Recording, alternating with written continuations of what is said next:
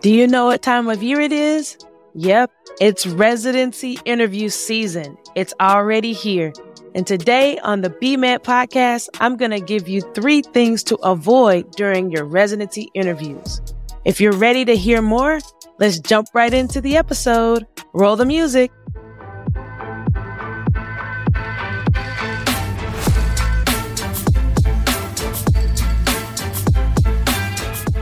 Ah, here we go. It's residency interview season. Welcome back to the Black Med Connect podcast. I'm your host, Dr. Jasmine Weiss. And here on the BMed podcast, we like to share inspiring stories of Black physicians and physicians in training. And we also want to help you move through your training. And the first step to doing that is to jumping right into your residency interview season. So I want to tell you the story of a student. We'll call him Mike. Mike is gearing up for his first interview and it starts at 9 a.m. It's 8:58 a.m. and he's rushing around the room trying to find the plug to his computer, trying to set up his room. His dog is barking. He's not sure if his internet connection is going to work and he is frantic cuz he knows he only has about 30 seconds left before he's supposed to be on his call. So that is the first thing I want to talk about avoiding during your residency interviews. Avoid issues with technology and avoid issues with your background and the setting that you're in. So the night before, I want you to think about where you're going to do your interview. Is it going to be at home or in an apartment? Is it going to be at school in a quiet setting? Wherever it is, I want you to scope it out in advance. Don't wait till the last few minutes because we've all been there before, frantically trying to hop on a call, myself included.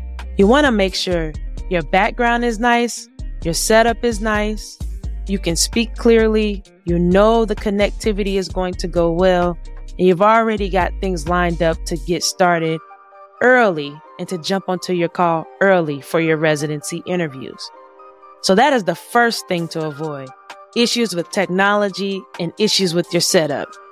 For Mike, this is his very first interview. He's not really interested in this program, and he's got about 15 more interviews to do after this one. So he views this as a warm up interview. What that means is, even though he's on the call, he's not really listening. He's not really attentive to what's happening. When interviewers ask him questions, he has to have them repeat the questions. And yeah, he just doesn't seem engaged in what's actually happening. I'm sad to say this, but this happens all the time, where people aren't really interested in what's going on on the interview. And so my thing to avoid here is being distracted and being disinterested. You don't want to come off as seeming like you're not interested in the program you're interviewing for. This is a huge opportunity for you to learn about a program that you may or may not know is the right fit for you. So you want to make sure you're excited, you show, convey that energy that you have, you smile, you don't look solemn, you don't look disinterested, you're not easily distracted. Make sure you bring it, stay locked in to what you're doing, and show them that you're passionate about potentially joining their residency class. So that's the second tip to avoid being distracted and being disinterested during your interview process. The third thing to avoid during your interview day is not being prepared. I know we talk about this a lot here at BMed, but preparation is key. Once you get the list of your interviewers for the day, take a few minutes to look up who they are what departments or divisions they may be in, what types of work they do. Make sure you take a few notes down and have a few questions prepared when they ask you the infamous question Do you have any more questions? Every interview you do, they're going to ask you, Do you have any more questions? And it will feel exhausting. But you have to remember for this interview, for this interviewer, this is their only interaction with you.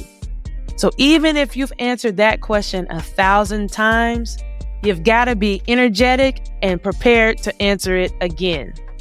So make sure you jot down some questions and avoid not being prepared for the interview. You want to make sure when they ask you, you know, what are your plans for your career? You've actually had time to think about this. You want to make sure you have an answer for what your future goals are. We know that your interests may change over time, but it's nice to see when a person has thought about their career plans. Are you interested in subspecializing? Are you interested in a specific type of research or advocacy? Just having an idea of what you want to do while you're in the program and what you want to do in your future career is important to convey during your interview. So avoid saying, remember, this is my third key thing. Avoid not being prepared. And a part of that is avoid saying, Oh, I'm not really sure what I want to do. If you aren't sure, it's okay to say, you know, I'm considering subspecializing in X, but I'm open to learning and seeing different opportunities as I go throughout residency before I make that decision. That conveys the same message as I'm not sure of what I want to do by saying, I think I may want to do this, but I'm very open minded and looking forward to exploring opportunities. So all of that falls under preparation. You want to avoid not being prepared by having questions for the interviewers you're interviewing with, questions about the program that you're interviewing with, answers to your future goals and what you hope to do and get out of joining their residency program. Here's a bonus tip of something to avoid during your interview day.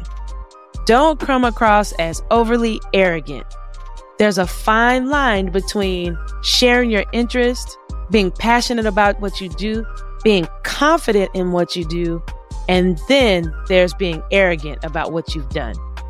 You have to be sure that when you're sharing about yourself, it's at the appropriate times, you're being detailed, you're being confident, but you're not coming across as you already deserve to be here and nobody else matters and you're over talking the interviewer and you just talk about yourself without knowing when to give and take during the interview.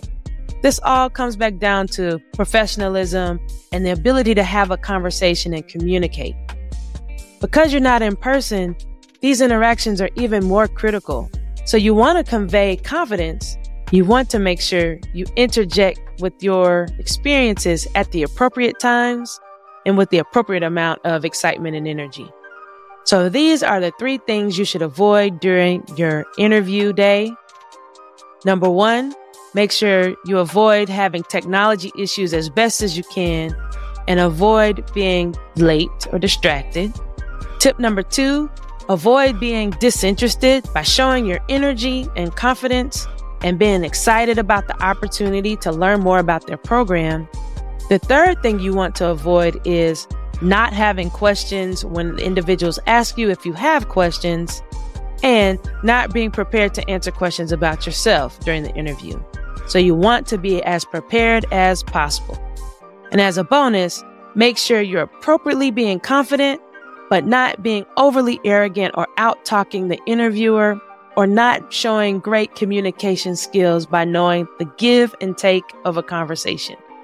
Remember, this is your opportunity to put your best foot forward and to learn more about the programs you're interviewing with. Most people have read your application thoroughly and want to get to know you.